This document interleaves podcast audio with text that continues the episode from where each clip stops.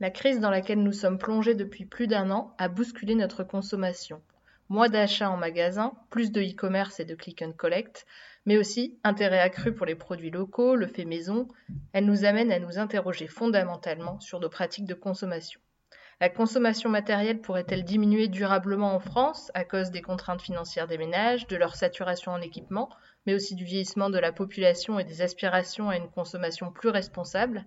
Cette hypothèse est au cœur de l'ouvrage de Cécile Desaunay, La société de déconsommation, qu'elle nous fait l'honneur de présenter dans cet épisode des News du futur.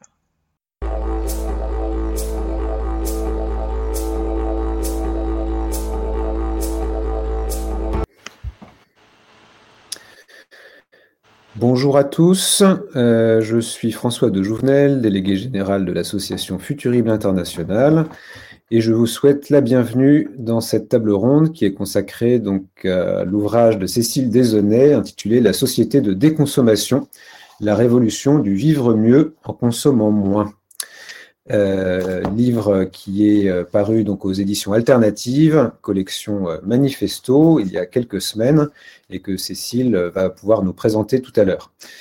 Euh, je suis très heureux de pouvoir euh, donc euh, introduire cette, table ronde donc pour plusieurs raisons. La première raison, c'est que d'abord, en tant qu'institution de prospective, on s'intéresse beaucoup aux évolutions de la consommation ici à Futurib. Ça fait de nombreuses années qu'on observe les transformations de la consommation et qu'on cherche à essayer d'anticiper quelle forme peut prendre la consommation de manière générale et quelle forme peuvent prendre les consommations de manière un petit peu plus spécifique, comment est-ce qu'elles se transforment, sous l'effet de quel type de, facteurs et d'acteurs.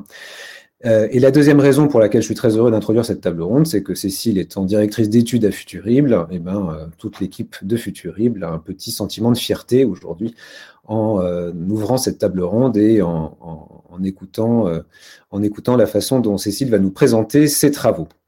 Voilà. Alors, Cécile, quelques mots peut-être pour te, pour te présenter. Euh, tu compléteras éventuellement. Donc, tu es directrice d'études à Futurible depuis un certain nombre d'années. J'ai oublié le nombre exact d'années, mais éventuellement tu nous le rappelleras si jamais ta mémoire est meilleure que la mienne. Ça fait, euh, ça fait longtemps que tu t'intéresses donc à l'évolution de manière générale des modes de vie, au-delà des autres travaux que tu peux mener dans le, dans le champ de la prospective. Et dans les évolutions des modes de vie, bah, tu t'intéresses particulièrement euh, aux questions de consommation. C'est pas une lubie récente, puisque ce sont des éléments que, que tu suis et sur lesquels tu travail hein, depuis, euh, depuis un grand nombre d'années. Tu avais même euh, dirigé à Futurible en 2014 une étude sur euh, les transformations de la consommation et de la production à l'ère des transitions écologiques, donc il y a maintenant 7 ou 8 ans. Voilà, alors dans ce, dans ce livre, tu, tu, poses donc un certain nombre de constats, tu explores un certain nombre de pistes sur la société de déconsommation. Euh, je ne sais pas si tu veux éventuellement euh, préciser quelques éléments sur, euh, qui tu es et ce que tu fais avant qu'on ouvre cette discussion avec toi. Voilà, Cécile, j'ai oublié de dire aussi en te présentant qu'au-delà de ta fonction de directrice d'études, tu étais aussi quelqu'un qui était investi personnellement dans les transformations de la consommation. Donc je pense que c'est un élément important parce que ton ouvrage, il fait la part à la fois d'une partie d'analyse un peu froide, mais euh, il est aussi euh, l'ouvrage de quelqu'un qui est euh, militante en quelque sorte de la. Alors je ne sais pas si c'est une militante de la déconsommation, tu nous diras ce qu'il y a derrière ce terme-là, mais en tout cas quelqu'un qui est engagé pour une consommation un petit peu plus responsable. Est-ce que, alors la, première chose, la première question peut-être à te poser pour, démarrer cette table ronde, c'est que justement le postulat de ton livre, le postulat de départ de ton livre, c'est que nous vivons dans une société de consommation qui est une société de consommation assez récente. Je pense que ça serait intéressant euh, que tu puisses revenir là-dessus euh, dans un premier temps, et qui, selon toi, n'est pas durable. Et donc, euh, si elle n'est pas durable, cette société de consommation, eh bien, le, constat qui vient derrière, c'est qu'il faudrait en sortir, donc, et notamment pour des questions de, soutenabilité écologique. Alors, est-ce que dans un, dans un premier temps, et pour introduire cette table ronde, tu pourrais déjà nous dire effectivement quel est ton constat et nous expliquer, pourquoi nous ne pourrions pas continuer à consommer comme nous consommons aujourd'hui et euh, continuer à avoir des perspectives même d'augmentation et de diversification de notre consommation. Ça marche. Bonjour à tous et merci pour, euh, l'invitation et un merci aussi plus personnel pour, euh, m'avoir donné l'opportunité de travailler sur ces sujets aussi à Futurible et pas que sur mon temps personnel. oui, donc comme tu viens de le dire, le, point de départ du livre, alors c'était déjà effectivement tous les travaux que je mène depuis maintenant une dizaine d'années sur ces sujets. Euh, croisé avec, comme tu viens de le dire, euh, des pratiques plus personnelles et euh, la volonté de, mieux comprendre finalement quelle place pourrait avoir la, consommation dans nos vies demain. Et puis, un point de départ qui était aussi un point d'étonnement euh, qui était de, rapporter finalement euh, la, société de consommation à, l'échelle de, l'histoire de l'humanité, hein, tout simplement, et de se dire que euh, bah, c'était, ça représentait une toute petite parenthèse, hein, et c'est le terme de, Dominique Bourg qui, préface le livre. si on regarde, donc la société de consommation, c'est une soixantaine d'années, 70 années maximum à, l'échelle de, notre histoire. Et donc finalement, ce qu'on peut, constater, c'est que c'est plutôt la sobriété matérielle ou, euh, l'absence d'accumulation matérielle qui, est la norme historiquement. Et pourtant, euh, moi, enfin, je ne me lasse pas, je suis toujours frappée de voir à quel point euh, cette société de consommation, cette logique d'accumulation matérielle a su s'imposer dans nos vies, à l'échelle à la fois des, individus et à l'échelle plus globalement des sociétés, comme un, moteur de croissance, un moteur de création d'emplois, et puis aussi comme un, levier finalement de, développement, de motivation pour, les individus. Et euh, de voir combien donc, cette consommation occupe une place centrale aujourd'hui euh, pour nous. Donc si on a juste deux chiffres à retenir, c'est de se dire que c'est la consommation en France, c'est aujourd'hui 55% du PIB. Euh, j'en profite pour faire une parenthèse pour, préciser que toutes mes analyses sont vraiment centrées sur l'échelle de la France parce qu'on est sur un sujet déjà tellement complexe que d'élargir les analyses à des échelles plus euh, plus macro, y compris européenne, je ne m'y risque pas, en tout cas pas, pas avec autant de détails. Et euh, bien sûr, euh, mes analyses ne sont pas du tout valables pour les pays en développement, mais on pourra en reparler. Et donc la consommation en France, c'est quasiment 60% du PIB, et puis 80 voire 90% des dépenses des ménages. Donc ça, c'est vraiment les, données d'entrée. Avec cette logique de consommer toujours plus comme levier de satisfaction personnelle et, de croissance économique. et pourtant, euh, moi, c'est une vraie question de me dire est-ce que demain, euh, on pourrait au contraire euh, être dans des sociétés, dans une société où la consommation matérielle aurait moins de place et notamment, et là on va, on va faire une parenthèse sur un, sujet qu'on a effectivement traité à Futurib il y a quelques années, est-ce qu'on pourrait atteindre un pic de consommation matérielle? Donc une idée qui a, été, qui a été développée par un chercheur britannique au, début des années 2010 qui s'appelle Chris Goodall et que nous, on sur laquelle on a embrayé à Futurible, comme vient de le dire François, euh, en 2014-2015, en se disant effectivement, est-ce que demain, on pourrait atteindre ce pic de consommation matérielle? Et à l'époque, on voyait euh, que... Euh, on observait déjà une baisse de la consommation sur certains postes, donc par exemple sur la viande, sur le papier, mais on voyait aussi que ces, baisses étaient le plus souvent compensées euh, par, euh, par d'autres hausses. Donc, par exemple, euh, la consommation de viande diminuait certes, mais comme on consommait toujours la même quantité de calories, ça voulait dire qu'on consommait d'autres types d'aliments. De même, sur le papier, ça diminuait, mais en fait, on, consommait aussi d'autres types de ressources, y compris des ressources non renouvelables pour fabriquer des ordinateurs ou, ou, des, téléphones. Et donc, finalement, on ne constatait pas ce pic de, consommation matérielle. Mais moi, j'ai trouvé que ce sujet méritait quand même d'être creusé et j'ai continué à travailler euh, donc euh, sur, ces différents, euh, sur ces différentes évolutions de la consommation. Et aujourd'hui, mon constat, c'est de dire qu'il y a différents facteurs qui pourraient conduire effectivement à un ralentissement durable de la consommation matérielle en France, voire peut-être à une déconsommation. sachant que pour moi, autre parenthèse, la déconsommation n'est pas synonyme de décroissance. Donc l'idée, c'est de dire on pourrait consommer durablement moins de ressources matérielles, euh, mais ça ne veut pas dire qu'on serait dans une société où, la croissance serait durablement négative, à condition qu'on trouve donc d'autres leviers de croissance. Et on est vraiment là au cœur de la réflexion sur comment faire en sorte que la consommation matérielle à nouveau soit moins au centre de, nos vies. Et donc ces différents facteurs euh, que, j'ai identifiés, qui ne sont pas tous de mon fait et que je développe dans l'ouvrage, euh, le premier c'est le vieillissement de la population, dont l'impact est souvent sous-estimé, voire, voire peu connu. Euh, alors même qu'il est déterminant. Donc aujourd'hui, les plus de 65 ans, c'est environ euh, une personne sur cinq, environ 20% des Français. Or, c'est ceux qui consomment le moins par, par, tête de pipe par rapport à, l'ensemble de la population. En moyenne, ils consomment 20% de moins que le reste de la population.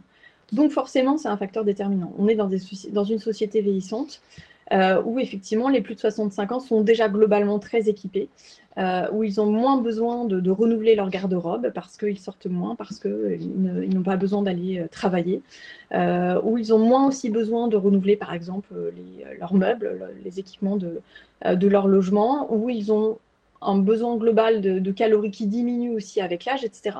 Donc, cette partie de la population qui est de plus en plus nombreuse peut tirer mécaniquement euh, la consommation à la baisse. Ça, c'est le, premier facteur qui est déterminant. Même si des incertitudes fortes, ça, on pourra en reparler, euh, pour moi, demeure sur, sur justement le, profil de consommation des seniors de demain. Est-ce que demain, euh, ces seniors-là pourraient consommer différemment?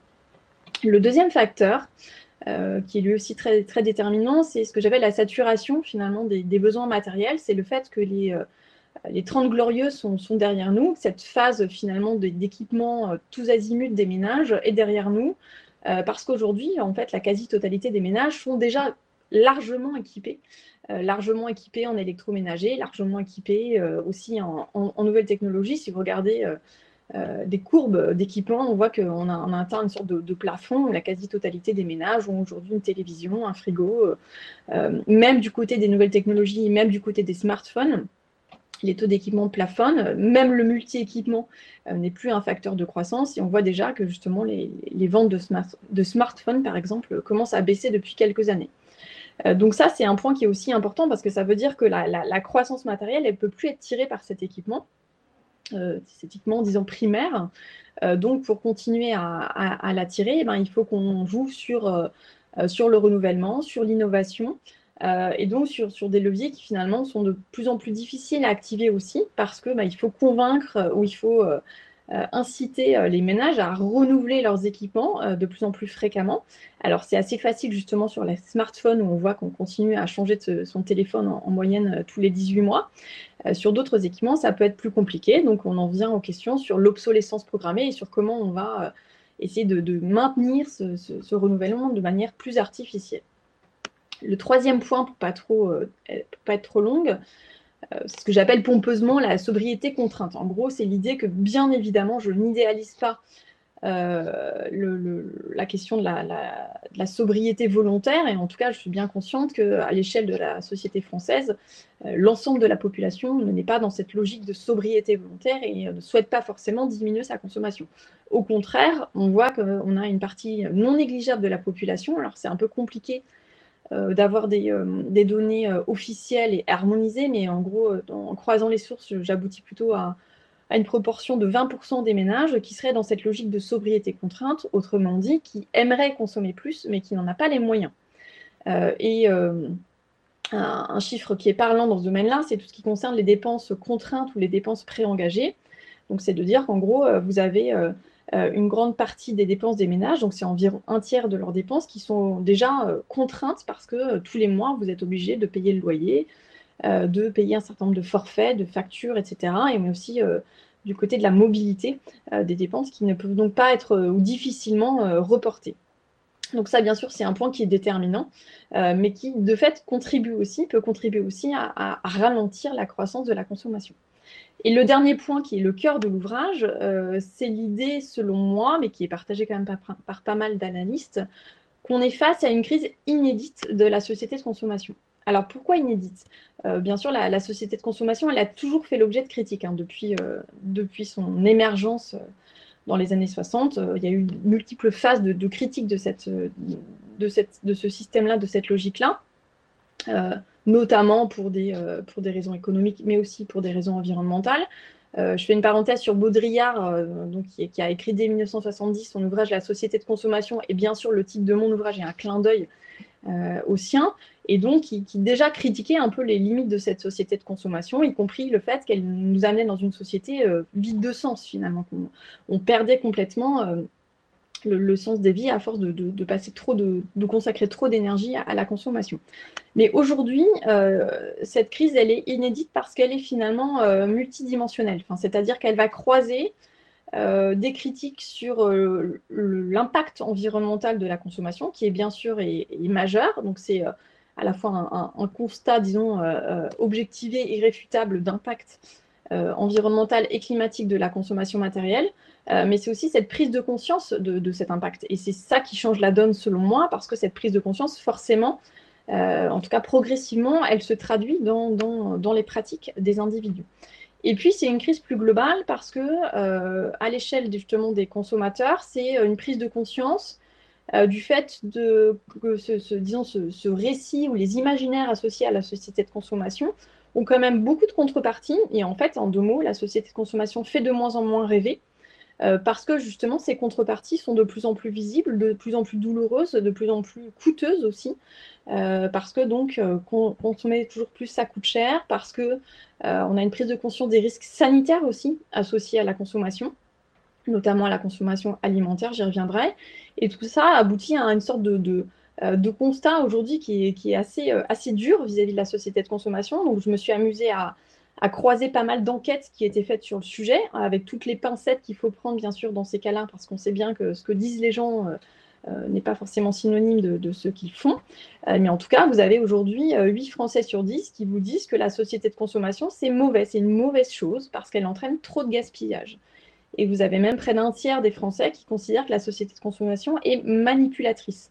Donc ça, pour moi, c'est des, des constats qui ne sont pas anodins, qui sont assez, assez puissants, parce que potentiellement, justement, prescripteur ensuite de, de, comportement du côté des consommateurs, euh, même si bien sûr des tensions peuvent, peuvent aussi émerger entre, entre cette prise de conscience, les aspirations qui peuvent en découler euh, et les marges de manœuvre des, euh, des consommateurs.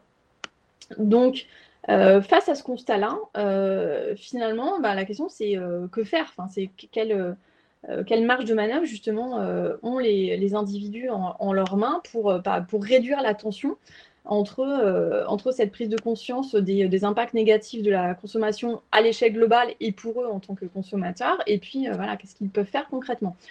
Et euh, donc le, chapeau commun qu'on observe depuis quelques années, que je vais, que je vais développer après, c'est l'idée que peut-être l'alternative serait dans le consommer moins mais mieux, donc terme un peu, un peu fourre-tout, ou dans la consommation dite responsable.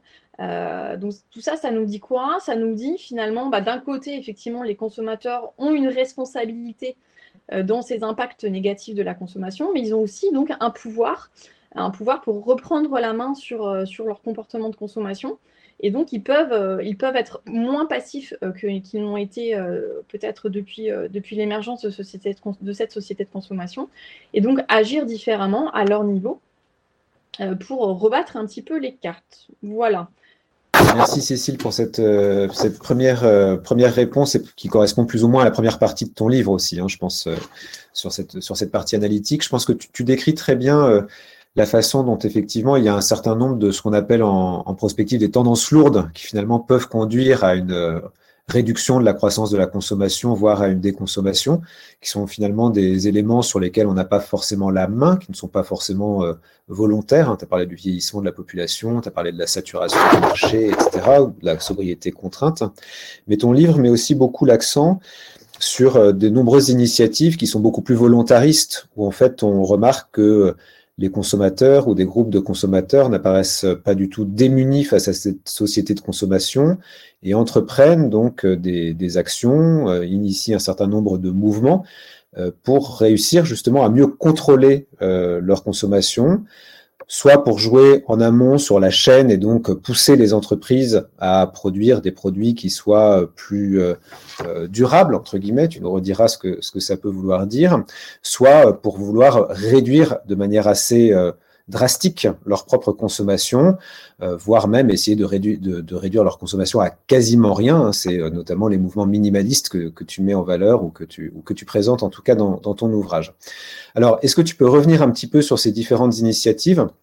Nous les présenter et puis essayer de nous dire aussi si euh, ces initiatives sont finalement des initiatives assez isolées, sont des initiatives un peu euh, bobo, euh, mais qui correspondent vraiment à quelques minorités un peu actives dans le domaine de la consommation, ou bien est-ce que finalement c'est la crête un peu émergée d'une lame de fond beaucoup plus puissante qui effectivement annoncerait des transformations très profondes dans le, dans le monde de la consommation? Mm, mm. Alors en fait, ce que je trouvais intéressant, ce que je voulais un peu formaliser, livre, c'est de dire que on observe aujourd'hui une multitude, une grande diversité euh, de, pratiques euh, alternatives, avec pas mal de guillemets, euh, par rapport à, la, consommation un peu, dominante. Alors d'ailleurs, certaines de ces pratiques sont assez anciennes et reviennent au, goût du jour, ça c'est assez intéressant. mais voilà, elles sont effectivement, elles peuvent être de nature différente, elles peuvent toucher des, publics différents, avoir des ambitions différentes, et donc je voulais essayer de, de, comprendre un petit peu mieux justement quelle, quelle était leur, leur, ampleur actuelle et, et, vers quoi elles pouvaient nous conduire demain. Et euh, ma manière de, structurer ça, c'était de, me dire finalement, on observe plusieurs étapes euh, dans, euh, dans la, transition ou la progression des, individus vers, vers, cette consommation plus responsable, avec un peu une logique d'entonnoir, c'est-à-dire des, des, pratiques qui sont au départ peut-être plus développées, plus accessibles en termes de temps, d'argent, de conviction, d'énergie, euh, et qui donc à nouveau peuvent être plus, euh, plus développés, qui peuvent toucher un public plus large. Et puis progressivement, plus on avance et plus on arrive vers des pratiques qui sont au contraire plus minoritaires, euh, qui concernent aujourd'hui des, des, publics vraiment, vraiment convaincus, voire extrémistes hein, pour certains. notamment, je m'intéresse par exemple aux pratiques relative à l'autonomie euh, totale, donc je pourrais en dire un, mot tout à l'heure. Euh, mais en tout cas, je trouvais que cette logique de, trajectoire était intéressante parce qu'en fait, justement, en termes de, prospective et, de, vision à plus long terme, euh, ça nous disait des choses intéressantes sur, sur ce qui pourrait se passer demain et sur en quoi justement ces pratiques qui sont aujourd'hui minoritaires pourraient éventuellement se développer demain. Et si on fait juste un, petit parallèle qui, moi, m'a toujours frappé, c'est sur ce qui concerne le bio. Euh, qui a encore une, dizaine ou une quinzaine d'années était plutôt considéré comme une pratique de militants euh, assez minoritaire. Et on voit qu'aujourd'hui, c'est devenu euh, une pratique absolument banale finalement dans, les comportements des consommateurs. Bien sûr aussi sous l'influence d'une offre qui s'est beaucoup développée. Voilà un exemple pour dire que ça peut, ça peut aller assez vite. Et puis un point aussi qui me semble assez structurant, je le mentionne ici pour ne pas l'oublier, mais on pourra en reparler. Euh, c'est de dire finalement ces pratiques, elles ont un point commun, je crois, c'est qu'on on n'est plus face à un consommateur qui est un peu isolé, qui est un peu passif, qui est un peu euh, euh, va être face à des entreprises qui vont lui offrir un, certain nombre de produits, enfin voilà un choix qui vont.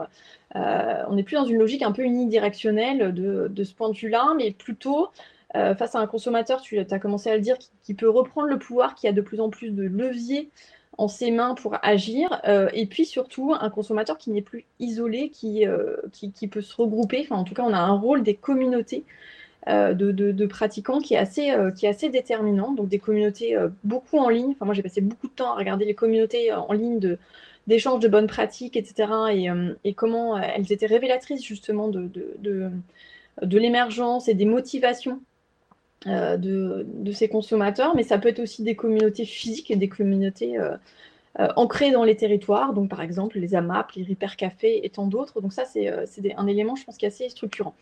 Et donc, si je reviens sur mes différentes étapes, en gros, il y a deux, ou trois catégories d'étapes. De, les premières, comme je le disais tout à l'heure, c'est un peu les étapes les plus accessibles, et mais aussi les plus, les plus diffusées. Quand je dis accessible, hein, c'est sans, sans, jugement de, de valeur, mais c'est pour dire qu'elles sont, euh, elles sont plus, euh, plus diffusées aujourd'hui. Donc ça correspond au fait de euh, se poser un certain nombre de questions sur sa consommation et de rechercher de fait un certain nombre d'informations et, de, chercher notamment plus, de, plus de qualité.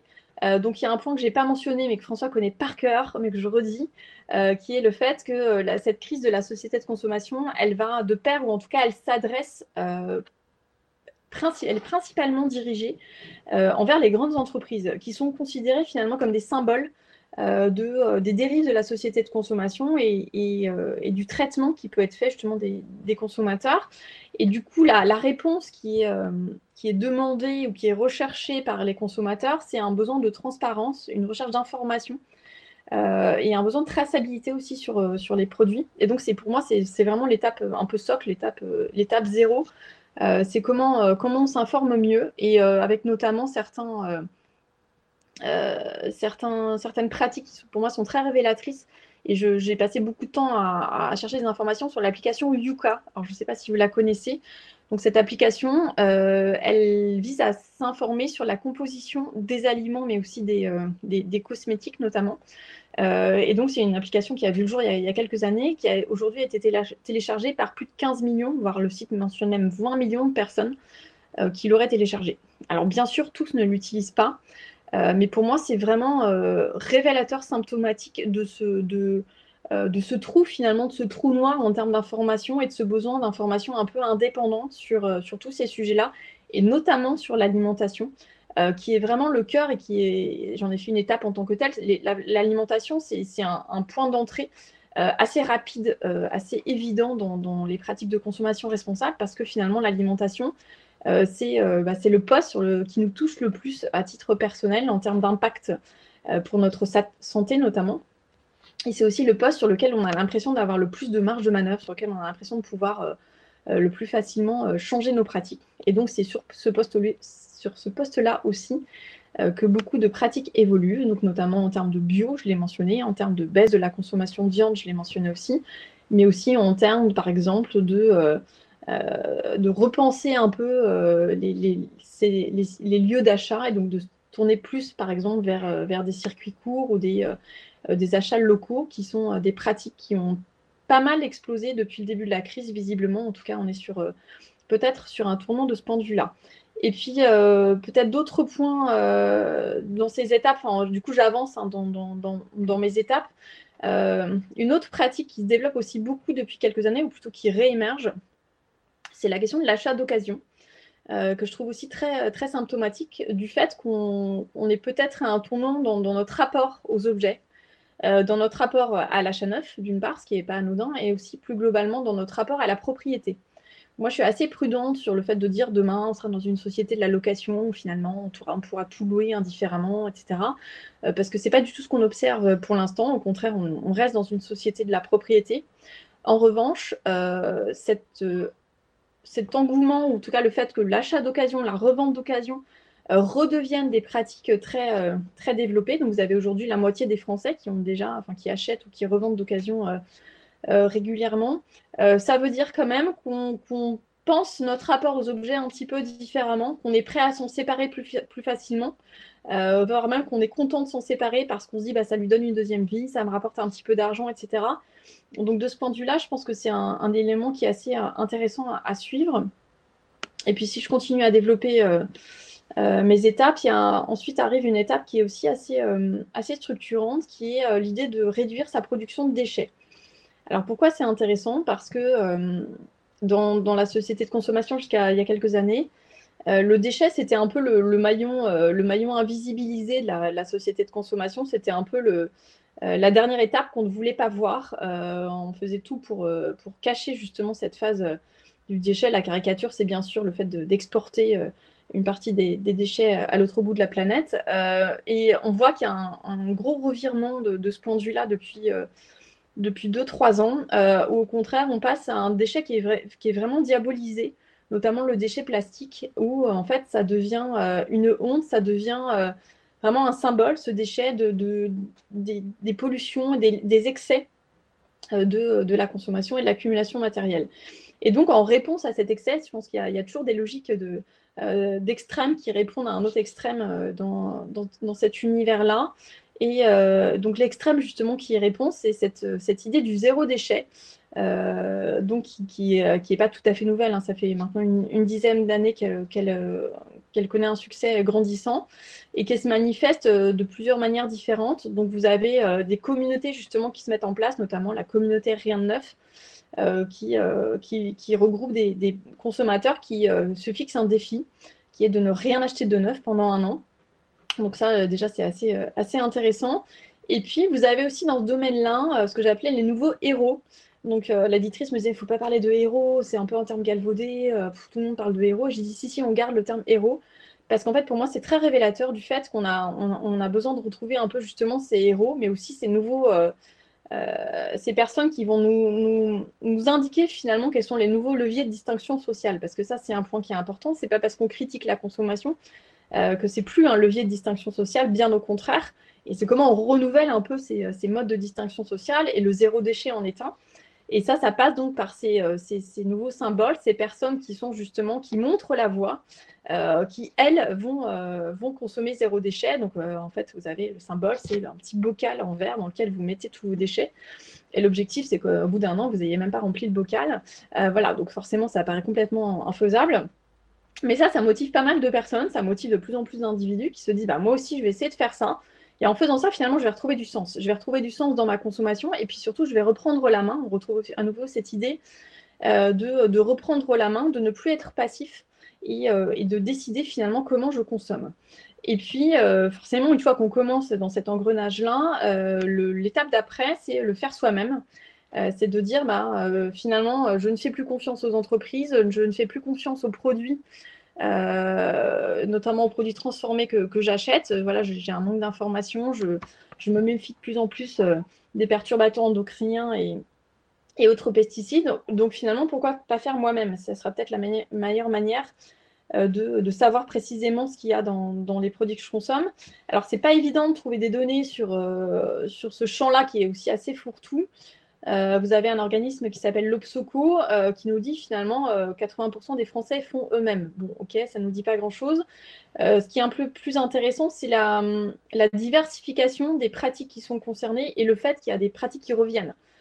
par exemple, le fait de refaire soi-même des produits ménagers ou des cosmétiques. le fait de, retrouver du plaisir à jardiner, à cuisiner aussi, même si ça reste encore relativement euh, minoritaire, mais le fait aussi progressivement de recommencer à réparer des objets, tout ça, ça participe finalement du même mouvement, de la même, euh, motivation. Euh, à nouveau reprendre la main, dépenser moins aussi, c'est un point qui est important, faire, des, économies et puis bien sûr réduire l'impact environnemental. Et le faire soi-même, ce qui est intéressant aussi, c'est que c'est vraiment présenté dans les différents travaux sur le sujet comme une source de satisfaction et de fierté en tant que tel. Donc c'est pas juste répondre à un besoin, c'est vraiment voilà être fier d'avoir fait des choses soi-même. Alors voilà sur ce premier euh, gros volet finalement de, pratiques euh, euh, qui, connaissent donc un succès quand même assez, assez grandissant, même si inégal, à nouveau selon, les, postes dont on parle et les publics. Et puis il y a un deuxième volet qui, que j'ai exploré aussi, qui concerne des pratiques plus minoritaires, mais qui sont selon moi aussi assez révélatrices.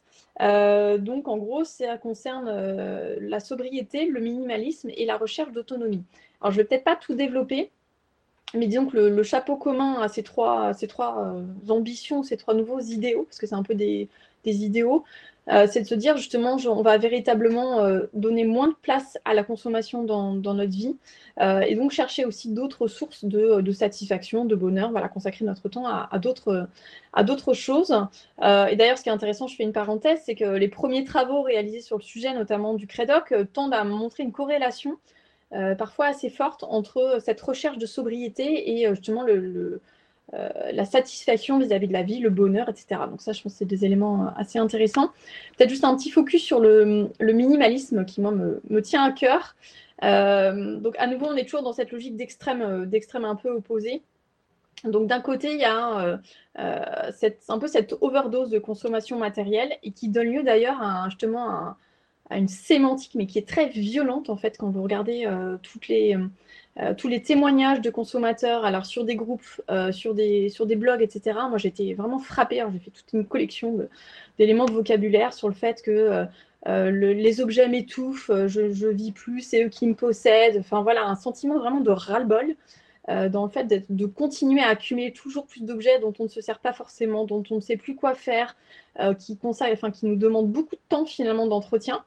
Euh, donc vraiment un, vocabulaire très négatif, très dur vis-à-vis de cette consommation, enfin de cette accumulation de, consommation matérielle. Et puis en parallèle, vous avez cette espèce d'idéal extrême qui est le minimalisme, qui dit au contraire, on va se débarrasser au maximum euh, de, nos possessions matérielles on va faire en sorte de garder le strict minimum. Euh, donc vous avez là aussi des, nouveaux pionniers, des nouveaux héros euh, qui, comptent leurs objets et qui vivent avec 30, 40, 50 objets.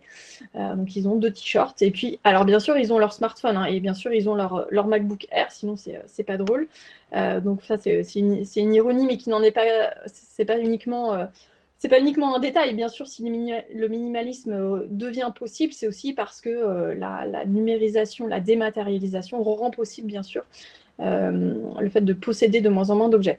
Et donc, du côté de ces, minimalismes, minimalistes, que ce soit les, les, pionniers ou les, consommateurs qui prônent finalement ce, ce mouvement-là, en fait, c'est le vocabulaire exactement inverse. C'est la liberté, c'est le soulagement, euh, c'est le, sentiment de revivre parce que justement on s'est débarrassé de ces objets-là euh, et que donc ça, euh, ça donne finalement des, ailes aux personnes qui, le pratiquent.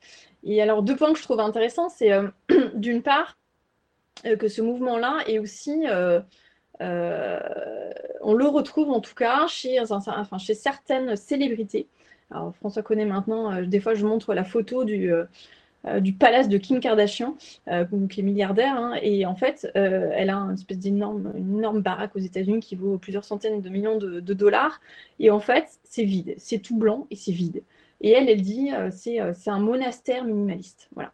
Et vous avez aussi dans le même genre, donc là, c'est la fameuse Marie Kondo, donc qui est une japonaise qui, qui, prône justement le minimalisme mais qui, euh, qui, est devenu riche grâce à ça d'ailleurs. Hein. Euh, les deux ne sont pas incompatibles. Euh, et qui donc vous explique comment, comment vider votre garde-robe. Et en fait, elle, elle fait aussi du, minimaliste, du minimalisme une sorte de, de, nouveau mouvement religieux en fait dans, dans ces, que ce soit dans, le discours de Kim Kardashian ou de Marie Kondo, on, retrouve des, éléments de vocabulaire qui sont proches finalement de la spiritualité, de, la religion, dans l'idée que voilà, quand on se dépouille matériellement, on se sent plus léger, puis finalement, ça peut nous porter assez loin. Et pour moi, c'est assez révélateur aussi de ce besoin de sens, euh, de ce besoin de retrouver finalement des, euh, euh, des, éléments qui nous portent et qui ne soient pas justement matériels. Donc ça, je pense que c'est assez intéressant. Et puis l'autre aspect, justement, qui, est plus prospectif pour le coup, c'est de se dire jusqu'où ça nous emmène tout ça. Parce que, ok, admettons qu'on vide son logement, on a de moins en moins d'objets. donc l'étape d'après, c'est quoi? Est-ce que c'est de déménager dans un logement plus petit en se disant que du coup, on a moins besoin de place? Euh, est-ce que c'est du coup aussi de travailler moins parce que finalement, si on achète moins, on a moins besoin d'argent? Donc jusqu'où ça peut emmener en termes de, remise en cause à nouveau de, euh, la place de la, consommation, mais aussi plus globalement de, l'argent et de, euh, de, ce qu'on en fait dans, dans, nos vies? Donc ça, bien sûr, ça reste ultra minoritaire, mais c'est des raisonnements que je trouve assez intéressants à avoir. Voilà, je m'arrête là peut-être. Merci Cécile donc pour cette euh, description des différentes étapes donc de la, de la déconsommation qu'on peut retrouver dans ton livre et un peu euh, structuré en deux paquets tels que tu viens de nous les mentionner. Alors ce qu'on remarque aussi dans ce que tu dis, c'est qu'il euh, y a quand même un certain nombre, alors tu as, tu as parlé de héros, mais aussi de groupes qui sont très structurés, qui sont un peu des avant-gardes de ces mouvements de déconsommation. Et dans ces héros et dans ces groupes, eh ben, il y a une place toute particulière des femmes. D'ailleurs, les deux héroïnes, entre guillemets, que tu viens de, mentionner, sont toutes, les deux, sont toutes les deux les femmes. Alors ça, ça pose une question hein, qui n'est pas une question euh, anodine, qui est la question de savoir comment euh, finalement ces mouvements de déconsommation, qui sont la plupart du temps, constate-tu, euh, portés essentiellement par des femmes, peuvent croiser ou venir perturber ou rebattre un petit peu les cartes hein, du, combat féministe notamment parce que, euh, tu l'as dit tout à l'heure, eh ben, un certain nombre de ces pratiques de, déconsommation qu'on met sous l'étiquette de la déconsommation, elles visent à retrouver aussi un petit peu de temps, donc elles supposent aussi de modifier un petit peu nos modes de vie, de retrouver euh, un sentiment de liberté, certes, mais aussi de retrouver le temps euh, pour accomplir un certain nombre de tâches du quotidien, notamment la cuisine pour ce qui a trait, pour ce qui a trait à l'alimentation. Or ça, ça s'inscrit dans un cadre où finalement, euh, dans la répartition des tâches matérielles euh, dans les, au sein des couples, même si les hommes prennent euh, plus de part qu'auparavant, eh bien, la majorité de ces tâches sont quand même accomplies par des femmes. Donc, est-ce que finalement, si on croise c'est à la fois les évolutions du féminisme et puis ces évolutions vers la déconsommation que tu mentionnes, est-ce qu'on n'en arrive pas finalement à, à voir apparaître donc un nouveau type de féminisme? Alors, c'est un élément qui est important je pense, dans ton livre, même si ça n'occupe pas une place absolument colossale en nombre de pages. Et ce que je remarque, c'est que tout le passage qui est mentionné euh, sur cette partie est dans un chapitre qui s'appelle Les illusions perdues. Alors, euh, ça m'inquiète. C'est une question cruciale, effectivement. Euh, non, en fait, l'idée, c'est quoi? C'est de dire, bon, déjà, moi, à titre personnel, effectivement, quand je me suis, quand j'ai commencé à repenser ma, ma, consommation, je me suis sentie un peu seule. Euh, dans, mon couple notamment. Et donc j'ai commencé à creuser cette question et je me suis rendu compte que je n'étais pas seule à me sentir seule. Euh, et que euh, dans tous les, mouvements, les communautés qui, repensaient effectivement la, place de la consommation, en fait, la quasi-totalité des personnes impliquées étaient des femmes. Donc, par exemple, dans, la communauté du défi Rien de neuf que j'ai mentionné tout à l'heure, il y a 90% de femmes.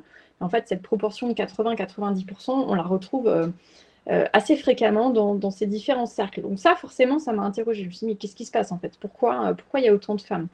Et en fait, en creusant un peu, il y a plusieurs éléments. le premier, c'est que, et là, c'est pas nouveau, vous avez un certain nombre de travaux, notamment du CREDOC, qui vous disent en fait, les femmes sont plus sensibles aux questions environnementales. Euh, donc ça, c'est avéré, entre guillemets, en tout cas pour l'instant. Donc ça, déjà, c'est un point qui est assez étonnant, finalement. Euh, elles y sont plus sensibles et du coup, elles ont plus tendance à porter ces sujets-là euh, à la fois dans leur ménage, dans leur foyer, et puis sur la sphère publique. Donc d'ailleurs, c'est intéressant de se dire finalement la féminisation de la société peut peut-être aussi expliquer en partie le fait qu'on s'intéresse de plus en plus à, ces sujets, mais si euh, au-delà de cette féminisation, bien sûr, on a, intérêt à s'en préoccuper, et voilà, il y, a des faits qui nous, le rappellent. Euh, le deuxième point, c'est que on sait déjà, enfin, tu viens de le rappeler, que on, reste dans, un partage déséquilibré des tâches, des tâches notamment ménagères au sein des couples. Euh, donc, c'est les femmes qui, euh, gèrent le, plus de tâches euh, ménagères et notamment aussi de soins aux enfants. D'ailleurs, cette inégalité, elle s'est plutôt renforcée depuis le, début de la crise, notamment pendant les phases de, confinement et de fermeture des écoles. Mais donc ça, c'est finalement un peu les, deux volets. Et en gros, ce qu'on constate, c'est que du coup, on a déjà des femmes qui portent l'essentiel de ce qu'on appelle la, charge, la charge mentale par rapport au fait de, prévoir, d'anticiper, de planifier, mais aussi d'organiser la, vie de, la vie de la maison et tout ce que ça implique. Et euh, parallèlement, donc on a ces préoccupations environnementales qui, euh, perturbent de plus en plus de femmes euh, et qui se traduisent par le fait qu'il y a une nouvelle charge qui est en train de monter, qui est donc la charge écologique. donc on a un cumul de cette charge mentale et de cette charge écologique qui est de plus en plus portée par les femmes. Alors ça, comme tu viens de le mentionner, finalement, c'est à, double tranchant. Euh, parce que côté pile, euh, c'est euh, quelque chose qui est quand même assez revendiqué. C'est porté, enfin voilà, c'est quelque chose qui est, qui est souhaité. L'idée, c'est de dire, on a de plus en plus de mères, notamment parce que ça, ça a été aussi beaucoup analysé par, par des chercheuses, le fait que, que avoir des enfants, la naissance d'un enfant, sont des moments assez, assez charnières dans, euh, dans, l'évolution des, pratiques de consommation, euh, mais donc des, mères euh, qui, qui, prennent conscience finalement de, des impacts potentiels d'un certain nombre de consommations pour leurs enfants, pour leur foyer. Plus globalement, c'est des, femmes qui, qui, perçoivent de plus en plus l'environnement comme menaçant, comme dangereux. voilà, on est dans une, phase où on, perd un peu ses repères. Et donc, il y a une sorte de repli sur le foyer euh, qui devient un peu un refuge et un lieu finalement où on peut tout faire, où là on a la main. Euh, au sein de mon logement, bah, voilà, je, suis capable de décider ce qui rentre, ce qui rentre pas, ce que je fais, ce que je fais pas. Et donc, euh, une sorte de pouvoir finalement qui, qui, qui, est valorisé aussi, qui est, qui est exploité pour se dire, bah, d'accord, ce pouvoir-là, je vais l'utiliser effectivement bah, pour mieux choisir ce que je consomme, euh, pour faire plus de choses moi-même, euh, pour consacrer plus de temps, et c'est là qu'on en vient à cette question cruciale du temps, plus de temps à euh, effectivement à cuisiner, voire à utiliser des couches lavables, sacrilège. Donc ça, c'est des éléments qui sont complètement à rebours finalement de, ce qu'on a pu observer depuis deux ou trois générations. Au contraire, je, mentionne toujours l'anecdote, mais moi, à titre personnel, justement, quand je revendique de, ces pratiques-là, bah, on me regarde un peu de travers euh, du côté de mes aïeux en se disant mais finalement c'est une remise en cause de tout. Euh, euh, de tous les droits, de tous les combats féministes, parce que, au contraire, tu, vas gâcher ton temps, tu vas perdre du temps pour des choses qui sont futiles et que tu pourrais tout à fait acheter. Donc là, il y a une zone de friction que je trouve assez, révélatrice, parce que non, pas du tout, en fait. Ce, que, disent ces femmes, c'est au contraire qu'elles veulent euh, qu'elles sont prêtes à faire ce sacrifice, qu'elles sont prêtes à reprendre ce temps et que finalement là est leur véritable liberté. Parce qu'en gros, l'idée c'est de dire on n'est pas libre quand on, euh, euh, quand on achète en permanence justement des, produits. des produits tout prêts ou des produits ménagers, voilà, des, plats préparés ou des couches, on est obligé finalement de continuer à racheter. Donc on est totalement dépendant de ces achats-là et on ne sait pas à nouveau euh, comment ils sont faits, dans quelles conditions, etc. Donc ça, c'est ça qui est rejeté finalement. Euh, et au contraire, donc on, essaie de reprendre la main. Côté face, bien évidemment, bah oui, c'est source de, tensions croissantes et de, voire de, on, va y revenir après, mais de, burn-out parce que ben, ce cumul des temps et des charges parfois fait que que ça explose et qu'on n'est plus capable de tout gérer et que ces femmes ne peuvent pas euh, porter à elles seules, sur leurs frêles épaules, euh, toutes ces responsabilités. Voilà. Merci Cécile. Alors effectivement, sur cette, sur cette question un petit peu de la, de, la fatigue que peut entraîner la, la quête finalement d'une consommation qui soit une consommation plus responsable et qui impose de fait de prendre un peu plus de temps euh, pour aussi euh, faire soi-même, euh, réduire sa consommation, avoir une consommation plus, voilà, plus militante, disons. tu as toute une partie justement de ton ouvrage qui s'intéresse à ça, qui insiste justement sur le fait que ce combat qui est souvent un combat personnel et, souvent un combat qui est dur, donc qui demande une certaine énergie, qui peut entraîner une certaine fatigue, d'autant plus que souvent on a le sentiment que ces actes isolés, ces actes des consommateurs ne sont pas suffisants euh, pour pouvoir effectivement changer la société, résoudre les problématiques environnementales telles qu'on les connaît. Et donc finalement, il peut y avoir une certaine lassitude qui s'instaure. Tu rementionnes l'expression du burn-out du colibri, il faudra peut-être que tu, que tu expliques pour ceux qui ne connaissent pas nécessairement le, mouvement des colibris, euh, mais qui est un point important et qui pose un peu la question de savoir euh, si finalement ces mouvements de déconsommation peuvent euh, avoir une véritable ampleur s'ils ne sont pas accompagnés par des mouvements plus vastes issus des autres acteurs, donc les entreprises, mais aussi surtout des régulations de la puissance publique. Oui, alors l'idée, c'est vraiment pas d'idéaliser ces mouvements et vraiment pas de, d'en rester au constat un peu naïf, de se dire que ça, voilà, ça va changer la société et que tout va se faire dans la joie et la bonne humeur. Euh, et effectivement, c'était important pour moi de pointer un peu toutes ces euh, zones de, crispation, de tension et ce que ça implique surtout euh, sur, sur la suite des événements. Alors oui, on peut faire une petite parenthèse sur le mouvement des colibris. Donc en fait, le mouvement des colibris, c'est né notamment à l'initiative de, Pierre Rabhi et de Cyril Dion. en reprenant la légende du colibri, qui est de dire, même face à un, un incendie gigantesque, moi, petit colibri, je peux faire ma part en transportant goutte d'eau après goutte d'eau. Alors, ce qui est intéressant, c'est que souvent, euh, et notamment dans le cadre de ce mouvement, la, fin de la légende, elle est un peu oubliée. C'est-à-dire qu'à la fin, bah, le colibri, il meurt d'épuisement. Euh, et en l'occurrence, euh, la métaphore, alors je ne dis pas que tous les militants meurent d'épuisement, mais ce, côté épuisement, effectivement, il finit par ressortir. Donc, oui, c'est ce que j'ai repris l'expression de burn-out du colibri.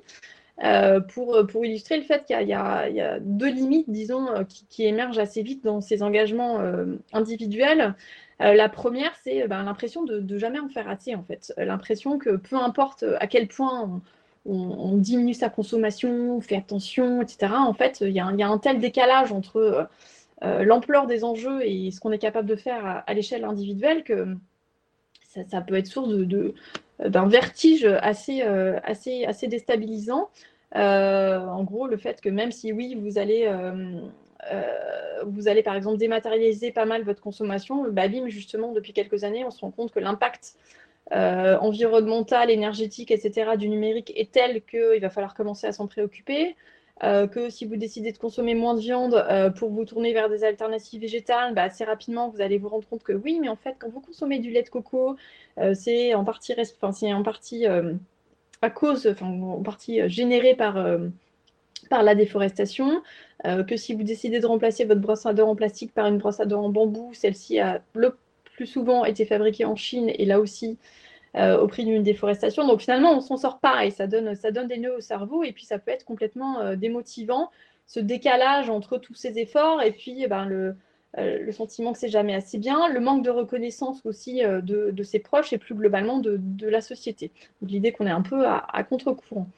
Euh, et puis finalement, ça peut générer aussi un, certain nombre de tensions qu'on a d'ailleurs, on avait commencé à, étudier un peu à, à Futurip sur une partie de la population qui fait évoluer ses pratiques et puis euh, une autre qui, veut continuer finalement un peu comme avant. Et donc on, voit des logiques un peu de, culpabilisation, de dénonciation. Euh, le fait que bah, maintenant il faut justifier euh, quand on mange de la viande, il faut justifier le fait de prendre l'avion. Donc c'est aussi dans les deux sens finalement c'est ces tensions qu'on peut, qu'on peut observer. Donc ça je pense que c'est des, points aussi qui pourraient se cristalliser un peu à l'avenir. Et le, la, deuxième, la deuxième limite ou le deuxième point un peu d'achoppement, c'est que moins consommer, acheter plus d'occasions, fabriquer soi-même, ben, on peut se sentir soulagé ou en tout cas on se dit qu'on a mis un peu en cohérence ses, ses valeurs et ses pratiques. Mais en fait, il y a une autre tension qui émerge, qui est celle de, bah, ok, mais quand tu achètes d'occasion, tu ne contribues pas justement à, la création de richesses et d'emplois que je mentionnais au début. Donc en fait, il y a une sorte de dilemme entre le bon consommateur et le bon citoyen, euh, qui a été pointé par exemple par la sociologue euh, Dominique Méda, qui dit en fait, on ne peut pas demander euh, aux individus justement de, modifier radicalement leur pratiques, leur mode de vie dans une société justement où on continue à dire que la consommation est le principal levier euh, de création d'emplois et de richesse. voilà, cette dissonance-là, en fait, elle n'est pas tenable. Et donc, il faut forcément qu'on puisse, euh, euh, on puisse la résoudre. Et puis, plus globalement, comme tu commençais à le mentionner, en fait, tout ça, ça nous dit quoi? Ça nous dit que les comportements individuels ne peuvent pas tout faire, en fait. Ils ne peuvent pas suffire à changer la donne parce que nous tous, en tant qu'individus, on est insérés finalement dans des systèmes beaucoup plus globaux de modes de production, d'industrie, d'infrastructures, de réglementation, euh, et que c'est tout ça qu'il faudrait pouvoir euh, euh, repenser ou en tout cas harmoniser pour que, pour que tout ça soit, soit un tout cohérent. Je mentionne juste un, un chiffre que, j'ai mentionné aussi dans l'ouvrage, c'est le, cabinet de conseil Carbone 4, qui a justement creusé un peu cette question, qui a, conduit en 2019 une étude qui s'appelle Faire sa part, et dans laquelle justement ils ont, conclu la même chose, c'est-à-dire ils ont dit, bah, en fait les, Français auront bon faire tous les efforts du monde et réduire au maximum euh, euh, leurs émissions de, CO2, en fait ils ne pourront réduire euh, justement leurs émissions de CO2 que de 45%, parce que finalement toutes les autres marges de manœuvre sont du côté des infrastructures, de l'environnement social, technique, politique, etc. Donc tout ça, ça n'est pas, pas en leurs mains. Euh, et, donc forcément, ça, ça veut dire que ça génère des attentes de plus en plus fortes. Alors, à la fois du côté des pouvoirs publics et des entreprises. Alors, j'ai pas trop développé euh, ce côté entreprise, non pas parce que c'est pas important, mais au contraire parce que c'est tellement important et c'est tellement euh, énorme que ça méritait un, livre à part entière. mais sur les pouvoirs publics et comment les, lignes peuvent bouger de ce côté-là, je trouve que c'était intéressant de l'étudier. Et là, on voit justement que les lignes commencent doucement, prudemment, euh, mais quand même à bouger. Et donc, euh, on, a des sortes, on a des hybridations progressives, notamment dans, dans les réglementations, pour intégrer un peu plus euh, ces enjeux-là. Donc, on a notamment eu la loi contre le gaspillage et l'économie circulaire, qui va instaurer, par exemple, un indice de réparabilité d'un certain nombre de, d'équipements, notamment électroménagers, qui va aussi progressivement instaurer un indice de durabilité euh, permettant justement d'informer euh, les consommateurs sur la durée de vie euh, promise, disons, pour, pour les biens qu'on achète. on pourrait aussi progressivement avoir un étiquetage environnemental sur certains biens, donc qui nous informerait sur l'impact environnemental de, de, ces produits. on aura progressivement d'ici 2040 la fin des plastiques à usage unique.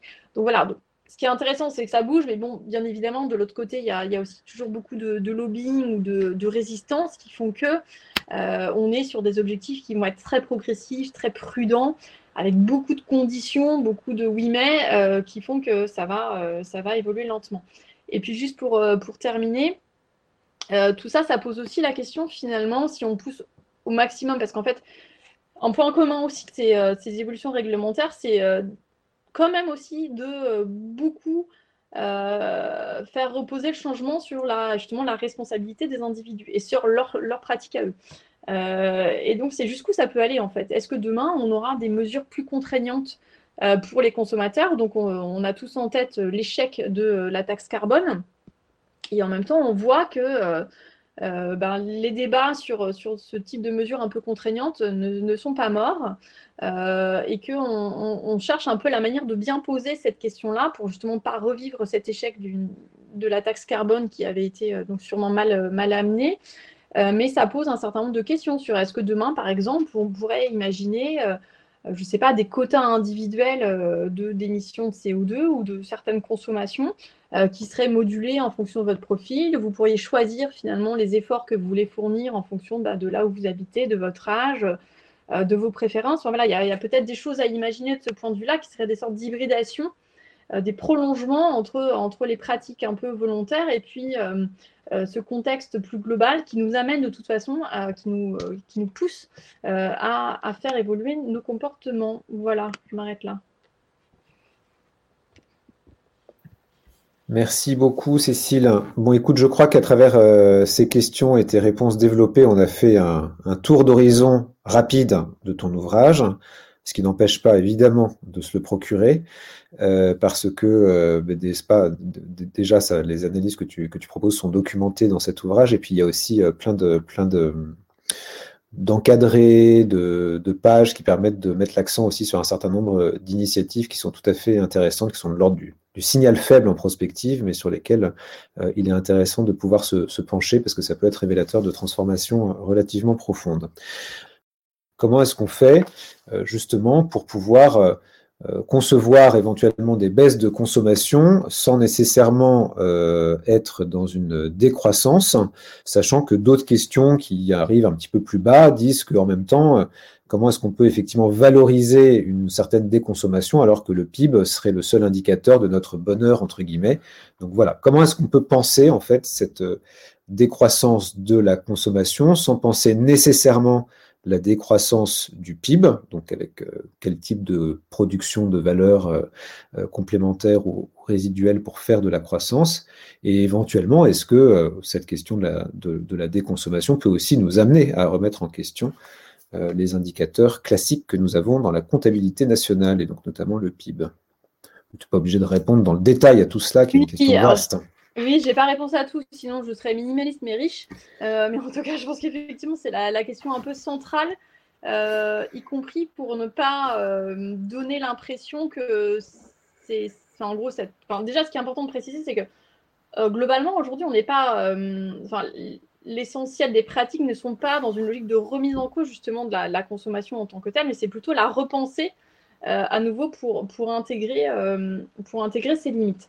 Euh, mais si on pousse un peu ces logiques-là, oui, à terme, ça va poser cette question de, de, euh, la place de la consommation matérielle dans, dans, notre société. Mais oui, ça, on se dit, il y a deux scénarios. Soit on se dit, euh, bah, du coup, de fait, c'est décroissance parce qu'on ne consomme plus rien et que on, dépérit tous finalement et on, change complètement de modèle. Soit on se dit, bah, on peut repenser un peu la donne euh, pour euh, alors avoir de fait une consommation matérielle qui diminue mais qui se tourne plus euh, vers des produits plus durables, à plus forte valeur ajoutée, etc. Donc c'est le moins mais mieux, mais appliqué aux, produits aussi. Donc on n'arrête pas de consommer, de consommer parce qu'on aura toujours besoin d'acheter un certain nombre de, de, produits, mais au lieu d'acheter 10 t-shirts à 5 euros, vous en achetez un seul de bonne qualité, etc. Euh, il y a la question de la consommation immatérielle aussi, qu'on n'a pas du tout évoquée, mais qui est déjà euh, qui, euh, qui, occupe déjà de plus en plus de place dans les dépenses des ménages et aussi dans, le PIB, et qui pourrait encore croître. Et puis, il y a la question effectivement des modèles alternatifs de, croissance. Et qui, oui, bien sûr, qui suppose de repenser complètement les, indicateurs. Ça, je pense que tout le monde est, d'accord. Euh, et sur les modèles alternatifs, alors il y en a un qu'on suit beaucoup à Futurible depuis, enfin un peu moins récemment, mais euh, euh, et auquel moi, à titre personnel, j'accorde pas mal d'intérêt, qui est l'économie de fonctionnalité. Alors qui a été beaucoup caricaturé et qui, qui mérite qu'on s'y attarde, mais c'est l'idée de dire justement on va, on, va, on va sortir de la logique de pour une entreprise, pour, pour, gagner de l'argent, il faut, il, faut, vendre toujours plus euh, de biens. Et on va au contraire vendre des services, on va vendre de la satisfaction des besoins, etc. Et finalement, ce principe-là, je pense qu'on n'en a pas fait, euh, a pas fait le tour, on ne l'a pas exploité au maximum. Alors, il a effectivement connu des dérives, il en connaît toujours parce que ça peut aussi être une manière justement d'accélérer encore plus euh, la consommation matérielle. Quand vous vous abonnez, par exemple, à une, une, box de vêtements qui tous les mois vous euh, vous permet d'accéder à des vêtements euh, neufs, bah là oui, euh, potentiellement vous consommez toujours plus. mais en tout cas, je pense qu'il y a pas mal de potentiel de, dans ce modèle-là et dans d'autres pour à nouveau essayer de rééquilibrer la consommation matérielle et la création de, de, de richesses, de valeur ajoutée dans ce domaine-là. Donc ça, c'est un exemple, mais je pense qu'il y en aurait d'autres. Et je pense que c'est un chantier en tant que tel qu'il faut pouvoir ouvrir pour, pour s'interroger sur ces alternatives un peu viables, un peu durables qui permettent de, de, croiser finalement tous ces enjeux. Donc, je ne réponds pas de manière précise, mais le sujet est un peu vaste.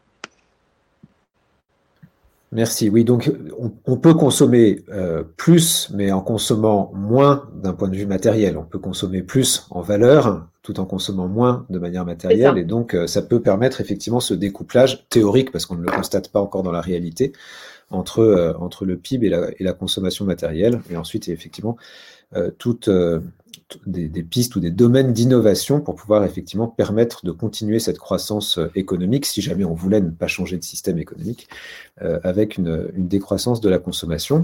L'autre possibilité étant effectivement de changer de système économique, comme le prône par exemple Dominique Bourg qui, euh, qui, préface ton, ton, livre. Alors, sur les, sur les autres euh, questions, euh, Cécile, comment positionnes-tu la tendance de déconsommation que tu décris face aux hausses de commandes du e-commerce, plus, plus 38% de ventes d'Amazon en 2020, dans un contexte un peu particulier? La déconsommation ne concerne-t-elle qu'une minorité de convaincus? Euh, des chiffres étaient-ils ce mouvement que tu soulignais? On a d'autres questions qui portent un peu là-dessus. Que peut-on dire de la répartition sociale de ces comportements de réduction? Voilà, quelles aspirations chez ceux qui sont dans une position de moindre richesse matérielle? Ou à l'inverse, quelles sont les positions de ceux qui, euh, chez les plus aisés, cherchent par exemple à réduire leur, leur, déplacement en avion, etc. Donc il y a toute une question que tu abordes euh, plus dans l'ouvrage que ce que tu as fait d'ailleurs oralement, euh, de sociologie finalement de ces mouvements de, de déconsommation. Alors qu'est-ce que tu peux nous en dire? Alors oui, oui, non, vous avez raison, c'est une question qui est fondamentale. À nouveau, l'idée du livre, c'est pas de dire que tout le monde aujourd'hui est dans cette logique de déconsommation, bien au contraire. C'était plutôt justement de, de faire un panorama un peu large. Donc aujourd'hui, ce qu'on a comme euh, données, mais qui sont à nouveau des, recoupements, ils sont aussi beaucoup des typologies euh, de consommateurs, c'est que vous avez euh, quasiment quatre cadrans de consommateurs. Vous avez, vous savez, les, 20% que je mentionnais tout à l'heure de consommateurs contraints, enfin 20-25%, qui sont donc des consommateurs qui aimeraient consommer plus, mais qui ne le peuvent pas. Euh, et qui donc, eux, euh, effectivement, ne sont pas du tout dans cette logique. en fait, s'ils si, consomment moins, c'est un peu euh, contre leur gré. vous avez en parallèle, là aussi, un quart, en gros, de consommateurs qui, ont les moyens de consommer et qui consomment, qui ne s'en privent pas, qui donc ne remettent pas du tout en cause leur mode de consommation, qui ne remettent pas du tout en cause la société de consommation. Donc voilà, c'est un fait. vous avez ensuite euh, de même, hein, si je caricature, un, autre quart qui est dans le euh, je continue à consommer mais mieux. Donc c'est euh, un peu la, justement, la consommation un peu plus durable, je, consommation de qualité, je vais privilégier le bio, je vais privilégier les labels, je vais privilégier les produits durables, etc. J'en ai les moyens, et je, ou en tout cas je, je, me donne les moyens de le faire. Et puis vous avez plutôt ouais, un petit 20% là aussi qui sont vraiment justement plutôt dans cette logique de sobriété, c'est-à-dire que je pourrais consommer plus, mais je ne le fais pas. Euh, je ne le fais pas, j'en ai pas envie, je n'en ai pas le besoin, ça m'apporte pas de satisfaction. sans surprise, là, vous avez beaucoup de personnes âgées, euh, comme je le mentionnais au début. Vous avez aussi des CSP+, donc on est quand même sur des profils assez, euh, assez typés. en revanche, deux, remarques complémentaires. La première, c'est que euh, notamment, c'était la question sur les bobos uluberlus là, de, François. Euh, moi, une, des surprises en écrivant le livre, c'était quand même justement que euh, la consommation responsable ne concerne pas que des publics aisés, éduqués, informés, etc. Pourquoi? Parce qu'en fait, il y a une partie des individus qui vont rentrer dans ces problématiques justement pour des questions financières. Et pour moi, c'était un, point qui était assez surprenant et assez intéressant. C'est des, des, gens qui ne s'en sortent plus financièrement euh, qui sont justement dépassés par leurs dépenses et qui vont euh, progressivement euh, essayer de reprendre la main sur leur budget. Et en faisant ça, en fait, ils vont consommer moins parce qu'ils vont se rendre compte que une partie de leur consommation est en fait des, gaspillages, mais à nouveau sans, critique. en gros, qui pourraient, par exemple, gaspiller moins d'aliments, qui pourraient consommer moins d'eau, moins d'électricité. qui pourraient justement pourraient acheter moins de vêtements neufs. Enfin, voilà, donc ils vont repenser complètement leur consommation mais à nouveau à cause, en entrant dans, cette logique-là pour des raisons financières.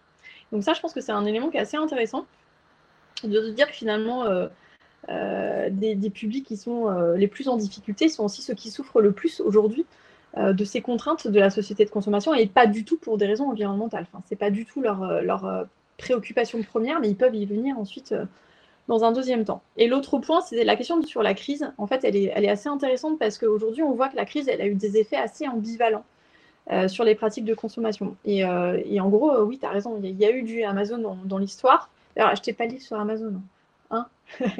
Donc, d'un côté, vous avez une partie des consommateurs qui, finalement, pour qui la crise, elle a un peu confirmé, accentué leurs convictions. C'est-à-dire, notamment, je ne sais pas si vous vous rappelez, au, début de la crise, il y avait beaucoup de parallèles qui étaient faits entre l'émergence de ce virus et la mondialisation, la mondialisation des flux, etc. On avait une, phase un peu de, remise en question de, euh, tout ça, alors qui, s'est un peu atténué depuis.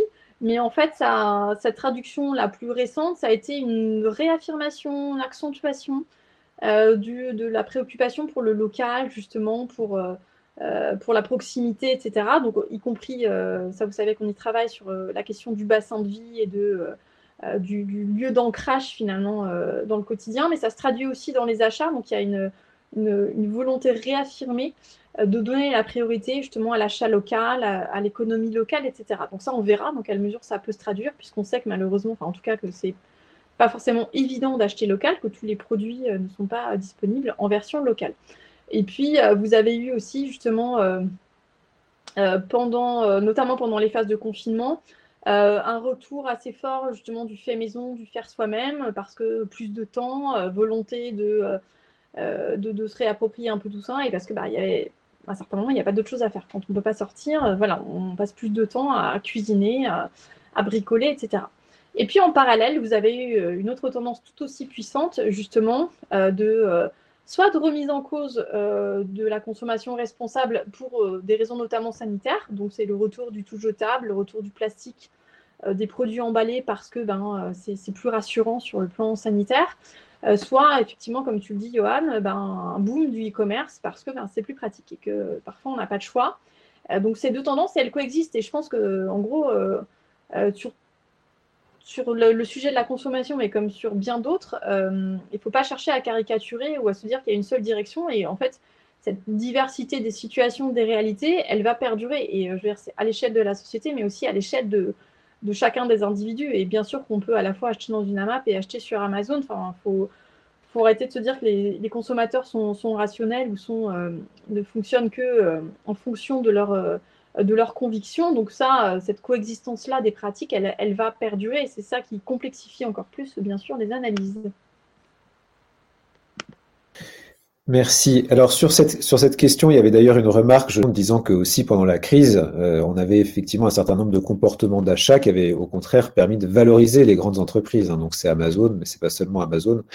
Donc quand tu parlais de méfiance vis-à-vis des grandes entreprises, c'est vrai qu'il y a une méfiance vis-à-vis des grandes entreprises qui se manifeste dans les enquêtes et en même temps des pratiques euh, d'achat qui au contraire peuvent conforter ces grandes entreprises. Tu parles d'Amazon, mais c'est le cas sans doute de, de la plupart des, des, grands, des grands acteurs du numérique euh, qui ont notamment euh, cru de manière spectaculaire durant, euh, durant la dernière année. Alors, tu parlais justement de schizophrénie un peu du, consommateur ou de complexité du, consommateur. Il y a une, une question qui, dit avez-vous intégré dans votre réflexion les obstacles cognitifs liés donc au fonctionnement du cerveau? Dans la façon dont se développent ces, pratiques de consommation. Voilà, quels sont finalement les. Est-ce qu'on est en capacité de connaître aujourd'hui quels sont les différents ressorts euh, de, des, actes de consommation, euh, d'identifier les différents facteurs euh, liés donc au, fonctionnement du cerveau et qui peuvent pousser ou au contraire freiner tel ou tel type de, consommation? Et donc de fait aussi comment est-ce qu'éventuellement on peut agir, si on le souhaite, en agissant sur ces éléments. Je sais que tu as travaillé là-dessus. Je vois où tu veux m'emmener. Alors, j'en ai pas reparlé dans le livre, mais j'avais travaillé sur ce sujet il y a quelques années et notamment euh, sur la base des travaux de Daniel Kahneman, le prix Nobel d'économie, qui a, euh, qui a signé un ouvrage qui s'appelle Système 1, Système 2, où justement il essaie de, de, comprendre un peu les mécanismes de fonctionnement de notre cerveau. Alors je vous le fais de mémoire hein, parce que je ne l'ai pas relu, euh, mais qui nous explique que donc on a en gros deux cerveaux, un cerveau un peu intuitif, euh, rapide qui prend l'essentiel de nos décisions au quotidien et qui ne s'embarrasse pas euh, de rationalisation euh, ou de prise de décision complexe, mais qui est finalement le, plus efficace dans la plupart des cas et celui qui consomme aussi le moins d'énergie, ce qui n'est pas anodin pour un organisme.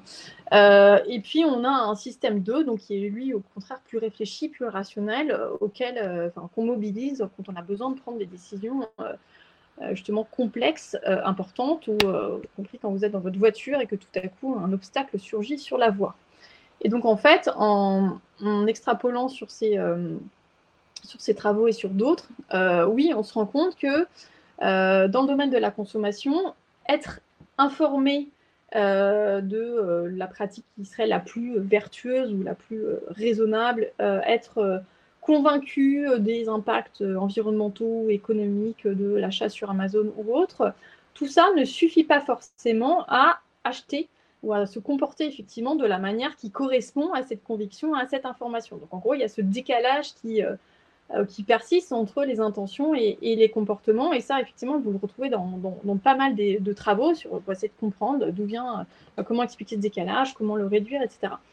Et donc, euh, il n'y a pas de, solution miracle. Ce qu'on constate, c'est que pourquoi, pourquoi ce, décalage persiste, c'est aussi parce que les obstacles au moment où on doit, on doit procéder à l'achat, bah, il reste nombreux. Les obstacles, au contraire, les facilités euh, justement de, l'achat sur Amazon. Et donc ça, c'est, euh, ces obstacles-là, ils sont, ils sont assez nombreux. Par exemple, euh, quelque chose qu'on avait étudié justement dans, dans, dans, l'étude avec François, c'était sur pourquoi on ne recourt pas plus souvent à la location. Autrement dit, pourquoi on reste propriétaire de nos objets au lieu de les louer, alors même que justement, quand on vous interroge sur le sujet, vous allez dire, bah si, moi je suis pour la société de l'accès, je suis contre la société de la propriété. D'accord? Mais très concrètement, euh, quand vous avez besoin, euh, par exemple, d'un appareil à raclette, mon exemple préféré, euh, qu'est-ce que vous pouvez faire? Soit vous allez vous dire, bah tiens, je vais regarder s'il n'y a pas un service de location d'appareils à raclette, et puis je sais qu'il y a des services de location entre particuliers. Donc vous demandez à Google, et puis Google vous dit, bah tiens, justement, il y a plein d'appareils à raclette, etc. Donc vous regardez, et puis en fait, vous vous rendez compte que pour louer, bon, alors déjà, alors c'est 5 euros par jour, mais en fait, comme c'est un vendredi soir, ça veut dire qu'il faut que je rentre le samedi, donc ça fait 10 euros. Euh, et puis il faut que j'aille le chercher, l'appareil à raclette, puis après, il faut que je le lave, puis après, il faut que je le ramène, et puis c'est le confinement, j'ai pas le droit de me déplacer, etc. Donc en fait, vous allez avoir une multitude d'obstacles, alors qu'en parallèle, vous regardez, vous allez avoir des pubs sur Google qui vont vous dire, mais acheter un appareil à raclette chez Darty, ça ne coûte que 30 euros. Euh, donc en fait, vous allez être face à un, ratio, disons, euh, euh, des deux côtés qui fait que vous allez le plus souvent quand même vous tourner plutôt vers l'achat neuf. Et c'est la même chose sur la réparation. Euh, c'est-à-dire que euh, que les obstacles à la réparation de votre téléphone, de votre télé ou de votre frigo seront souvent beaucoup plus nombreux que, les que, que, les obstacles à l'achat d'un équivalent neuf, y compris sur le plan financier. Donc ça, c'est des éléments qui sont bien évidemment durs en fait, qui sont très structurants. Euh, et donc, pour y répondre, bah, il n'y a pas euh, une, seule, euh, une seule solution. C'est vrai que moi, j'avais travaillé, mais sur un plan plus anecdotique, sur le potentiel des nudges. Alors, les nudges, c'est ce qu'on appelle les incitations ou les coups de pouce. Donc, c'est des éléments, justement, qui vont vous aider, enfin, comment dire, qui vont orienter votre prise de décision au moment même où vous la faites. Donc, en fait, par exemple, quand vous êtes à la cantine, de votre entreprise ou chez Plunch, euh, au moment de choisir votre plat, quand ça sera rouvert, euh, vous avez le choix donc entre un steak frites, une pizza, un poisson ou un plat végétarien. Et donc, si votre cantine pratique le nudge, c'est-à-dire que vous allez par exemple avoir le plat végétarien qui sera au début à l'ouverture de la cantine et puis vous en aurez tellement que vous ne pourrez pas passer à côté, ou alors vous aurez un code couleur très, très significatif qui vous invitera à vous tourner vers justement le plat végétarien ou poisson parce que euh, son impact environnemental ou son impact nutritionnel est meilleur, etc. Et en fait, ce principe-là, alors il pose pas mal de questions, hein, mais en fait, on voit qu'il est aussi décliné euh, dans tout ce qui est affichage environnemental. Donc, c'est déjà le cas dans le Nutri-Score. Vous avez ce fameux code couleur euh, complété d'une lettre. Donc, en fait, si, si l'aliment est très sain, il est vert, et puis s'il est très mauvais, il est rouge. il est noté E. c'est le, code couleur qui va aussi être appliqué pour l'indice de la réparabilité ou de la durabilité euh, que je mentionnais tout à l'heure. Enfin voilà. Mais bon, les nudges ne, résoudront pas le, problème à eux seuls. Voilà, je m'arrête là, mais il y aurait beaucoup de choses à dire sur, sur ce sujet. Non, mais ça, ça, me permet peut-être une petite question en complément. alors, est-ce qu'on est qu'on peut dire, par exemple, que ce que tu viens de mentionner sur les nudges, quand ils sont mis en place par la puissance publique ou par des acteurs qui cherchent justement à limiter la consommation Est-ce que c'est un peu le pendant de la publicité qui chercherait à nous faire acheter Et qu'est-ce qu'on peut dire sur, sur la question de la publicité et de son rôle? Oui, alors il y a deux, deux, questions différentes. Si je termine sur les nudges, une des limites des nudges, c'est qu'en fait, autant les nudges, euh, les entreprises y recourent allègrement, comme tu viens de le dire, par exemple, euh, par la publicité ou par d'autres leviers, et finalement, c'est très accepté. Il n'y a, pas de, débat euh, spécialement. autant quand les nudges sont utilisés par les pouvoirs publics, là, ça crée un certain nombre de, débats. parce que si les des pouvoirs publics, quels qu'ils soient, commencent à utiliser des nudges, ça veut dire qu'ils estiment savoir mieux que vous quel est le bon comportement que vous devriez adopter. Donc ça, forcément, ça pose un certain nombre de, questions sur, euh, sur le libre arbitre, sur la liberté des choix, etc. Alors même qu'on est euh, dans des sociétés où de toute façon, euh, on doit faire face à des contraintes en permanence dans nos comportements. Enfin, je veux dire, les réglementations contraignent déjà nos comportements, mais c'est vrai que les nudges cristallisent un peu ces débats sur, l'encadrement ou l'orientation des pratiques par les pouvoirs publics. Et sur la question de la publicité, oui, alors c'est marrant parce que ça c'est pareil, ça faisait partie aussi des, maillons euh, structurants de la société de consommation qui n'étaient finalement pas questionnés, euh, qui, étaient, euh, qui étaient absolument centraux et qui sont de plus en plus remis en cause. donc vous avez eu notamment un, rapport sur le Thierry Libaer qui, qui remettait en cause la publicité et qui, invitait à avoir une publicité un peu plus responsable.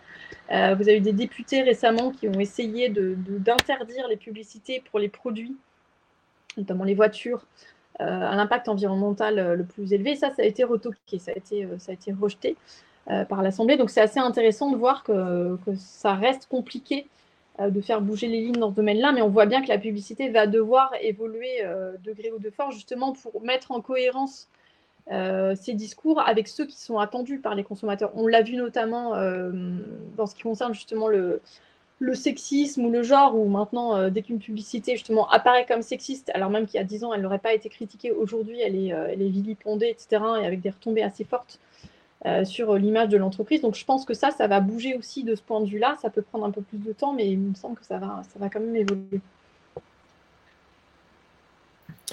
D'accord, donc là le, moteur que tu mets en avant, c'est aussi plutôt un moteur euh, de, société, c'est-à-dire euh, l'acceptabilité ou pas dans les mouvements de consommateurs et de citoyens d'un certain nombre de, de, types de consommation et donc de types de publicité également. Il y a un certain nombre de questions, alors je ne les prends pas nécessairement dans, l'ordre, mais qui réinsistent justement sur la question des pouvoirs publics. Je vais en mentionner deux. Les consommateurs ont un pouvoir, mais quel rôle pour la puissance publique? Dès que les Français ont, ont on, on commençait à épargner avec la crise sanitaire, on a encouragé les citoyens à consommer, à dépenser, car on mesure notre bonheur avec le seul PIB. Mm. Donc là, qu'est-ce que, voilà, comment, bon, je pense que tu as déjà un petit peu répondu à cette question, mais est-ce que tu peux éventuellement euh, y revenir. Et puis, il y a une question un peu plus euh, précise, mais qui porte plutôt sur euh, la dimension des régulations internationales, qui est qui porte sur le fait de savoir si exiger une réglementation internationale contre l'obsolescence programmée est possible et est-ce qu'il y a déjà eu des, tentatives? Alors euh, sur euh, oui alors ça c'est on est d'accord c'est hyper euh, hyper révélateur ces débats sur arrêter d'épargner et, consommer je fais une parenthèse mais sur le fait que l'épargne accumulée depuis le début de la crise est quand même là aussi concentrée sur, sur une petite partie de la, population effectivement, il y a beaucoup de débats sur ce sujet. Et là, on voit aussi que ça, enfin, selon moi, ça manque un peu de créativité, ces débats où ça manque un peu de euh, d'audace, dans le sens où on pourrait tout à fait imaginer des dispositifs incitatifs pour orienter l'épargne vers de l'achat qui soit justement euh, pas juste consommé aveuglément, et notamment euh, dans les commerces en ligne qui sont, qui sont les plus accessibles, mais alors je sais qu'il y a eu des initiatives concernant des chèques verts qui, qui visaient à alors je ne sais pas si ça va déboucher, mais euh, qui visait à, acheter justement un certain nombre de, euh, de, produits euh, qui soient soit avec un impact environnemental limité, soit locaux, etc. pour moi, ce type de dispositif-là est particulièrement intéressant. Et dans le cadre de, l'étude, je ne sais pas si tu te rappelles, François, on avait regardé un dispositif, une carte qui avait été mise en place en Corée du Sud, qui justement permettait de gagner, de gagner des points quand on, quand on, consommait local ou quand on consommait des produits responsables, ou voire même quand on n'achetait pas, etc. Donc ça, tout ces dispositifs-là, finalement, on peut tout à fait imaginer des choses un peu plus innovantes, un peu plus incitatrices, et donc assez intéressantes. Et pour faire le lien ensuite sur, avec la, deuxième question, il y a un autre dispositif euh, que nous on suit depuis quelques années également, qui a été euh, imaginé par, euh, par Romain Ferrari, qui a lancé une fondation qui s'appelle la Fondation 2100 et qui lui dit, en fait, on pourrait imaginer une TVA circulaire, c'est-à-dire une TVA qui serait réduite pour les produits dont l'impact environnemental est le plus faible. Pourquoi? Parce que certes, quand si on applique cette TVA réduite à une poêle recyclée, euh, l'État va gagner moins d'argent. Il va perdre, il va perdre euh, sur le montant de la TVA. Mais en fait, euh, au long cours, il va s'y retrouver parce que il va gagner en, disons, en, coût évité pour gérer justement toutes les pollutions et toutes les externalités liées à, la fabrication de cette poêle, au fait de devoir la, recycler en fin de vie, etc. Donc il dit il y, a, quand même des marges de manœuvre, y compris sur le plan fiscal, euh, pour euh, imaginer des dispositifs qui soient favorables aux produits euh, un peu éco-responsables, alors même qu'aujourd'hui, ils sont plutôt défavorisés parce que des produits qui incorporent des matériaux recyclés, souvent, ça coûte plus cher à fabriquer, donc ce n'est pas, pas, incitatif pour les industriels. parce que de la même manière, sur l'alimentation, ça peut coûter plus cher de produire des produits sans, bio, etc. Donc lui, il dit on peut tout à fait imaginer des dispositifs de ce type-là. Et donc, euh, pour enchaîner sur la deuxième question, à ma connaissance, il n'y a pas de dispositif euh, à ce jour dans ce domaine-là. Je vous invite, si euh, les questions d'obsolescence programmée vous intéressent, à regarder ce que fait l'association HOP, qui s'appelle Halt à l'obsolescence programmée, qui est une des plus actives sur ce sujet-là en France, y compris en termes de lobbying auprès des pouvoirs publics français et européens. mais ce qui est sûr, c'est que oui, bien sûr, ces questions-là ne peuvent pas être traitées euh, uniquement à l'échelle nationale compte, tenu de la mondialisation des, euh, chaînes de valeur. Donc c'est à minima euh, à l'échelle européenne et si possible plus haut. Mais quand on voit déjà justement les difficultés à traiter ces, sujets à l'échelle française, c'est compliqué. En revanche, à l'échelle européenne, justement, ce qu'on voit, c'est que, par exemple, dans le domaine des, des, des, plastiques à usage unique, si la France a bougé, c'est aussi voire surtout parce qu'à l'échelle européenne, il y avait une, réglementation, une directive euh, qui, euh, qui, allait dans ce sens-là. Donc de toute façon, la France allait devoir s'y plier. Donc on voit qu'il y a des choses quand même qui bougent, bien évidemment, la, machine européenne est aussi euh, complexe à faire avancer. donc merci pour, pour ta réponse. Dernière question, donc, qui dit nous avons recours à l'agroalimentaire car nous n'avons plus le temps de cuisiner. Je schématise.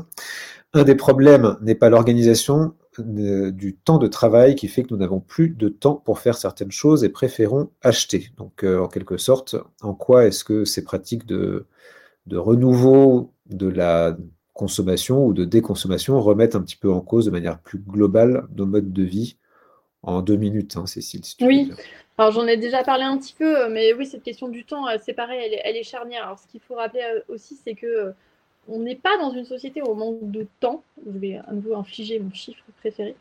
Euh, aujourd'hui, moins de la moitié de la, population française euh, est active, c'est-à-dire travaille. Euh, et parmi ces actifs, en plus, vous en avez, enfin, il y a une majorité, mais tous ne travaillent pas à temps complet. Donc finalement, les, hyperactifs, notamment les mères hyperactives, débordées, etc., c'est une minorité de la population. donc on est dans une société où quand même une majorité des individus ont du temps. Donc ça, c'est le premier point, je pense, à, mentionner, même si, bien sûr, on peut en débattre sur euh, savoir si ce temps est, totalement libre ou pas. En revanche, là où vous avez raison de pointer ce, sujet, c'est ce que je disais tout à l'heure sur, les, mères de famille, c'est que effectivement, une des promesses de la société de consommation, c'était de, nous libérer du temps. C'était de nous dire, vous n'avez plus besoin de le faire vous-même, euh, euh, vous allez l'acheter et puis finalement, vous allez pouvoir libérer votre temps pour faire autre chose. Mais en fait, on voit que cette promesse-là n'a pas complètement fonctionné dans le sens où finalement, euh, quand on a du temps libre, euh, c'est aussi pour le consacrer à, consommer et acheter d'autres choses. Donc il y a des achats sur lesquels on est content de ne pas passer trop de temps, notamment les, achats alimentaires ou les achats un peu de, première nécessité, et d'autres sur lesquels finalement c'est devenu ça, peut devenir un plaisir, euh, une distraction, un loisir en tant que tel. Et donc ça, bien évidemment, c'est euh, un, des, éléments qui sont remis en cause aujourd'hui. J'étais, euh, je suis intervenue dans une autre conférence avec euh, une chercheuse qui s'appelle Valérie Guillard qui a travaillé beaucoup sur la question de la consommation d'occasion et elle disait j'ai des témoignages de gens qui me disent finalement, je, vais traîner sur les, sites d'occasion, sur les Vinted ou le Bon Coin, et je vais acheter d'occasion parce que je m'ennuie, parce que j'ai rien d'autre à faire. Donc ça, c'est quand même assez, je trouve ça assez, frappant. Et donc, bien évidemment, c'est bah, si je passe moins de temps à consommer, qu'est-ce que je fais à la place? Et donc, c'est ce que nous disent tous ces mouvements-là. c'est qu'on peut déjà bah, à nouveau reprendre le temps de, faire ce qu'on achetait avant, et puis bah, faire d'autres choses en fait, hein, euh, faire euh, passer du temps avec ses proches. là, je vais tomber dans, des banalités crasses, mais euh, qui correspondent quand même à des aspirations assez fortes. Quand vous regardez ce qui fait plaisir, ce qui rend heureux, quelles sont les priorités aujourd'hui des Français, c'est justement pas acheter, c'est plutôt passer du temps avec leurs proches, profiter de, de, leur temps de loisir, etc. Donc ça, c'est des éléments, je pense, qui vont, qui vont encore bouger à l'avenir et qui vont rebattre les cartes de notre rapport au temps et notamment au travail. Cécile, merci beaucoup. Euh, on va clore ici cette, cette, table ronde. Merci pour, euh, pour ton propos qui, je pense, était très clair, tout en ne tombant pas justement dans la facilité qui consisterait à faire des, des grandes généralités valables pour tout le monde. Je crois que c'était très important que tu puisses montrer justement que les mouvements que tu décris existent, mais coexistent aussi avec d'autres types de mouvements. Et donc, c'est euh, dans, cette, dans cet univers un petit peu complexe qu'il faut bien voir ces mouvements vers la de déconsommation. Prenez le temps de lire La Société de déconsommation. En plus, franchement, ça se lit relativement vite. Vous pouvez le lire avec vos proches, euh, en famille, euh, avec vos amis, en communauté, etc. Et je vous souhaite une bonne fin d'après-midi. Merci Cécile, merci à tous. Merci à tous. Merci à nos invités du jour et merci à vous de nous avoir écoutés. Si le podcast vous a plu, n'hésitez pas à le partager. Vous pouvez suivre notre actualité sur notre site internet www.futurib.com et sur les réseaux sociaux. Nous avons hâte de vous retrouver pour un nouvel épisode des News du Futur.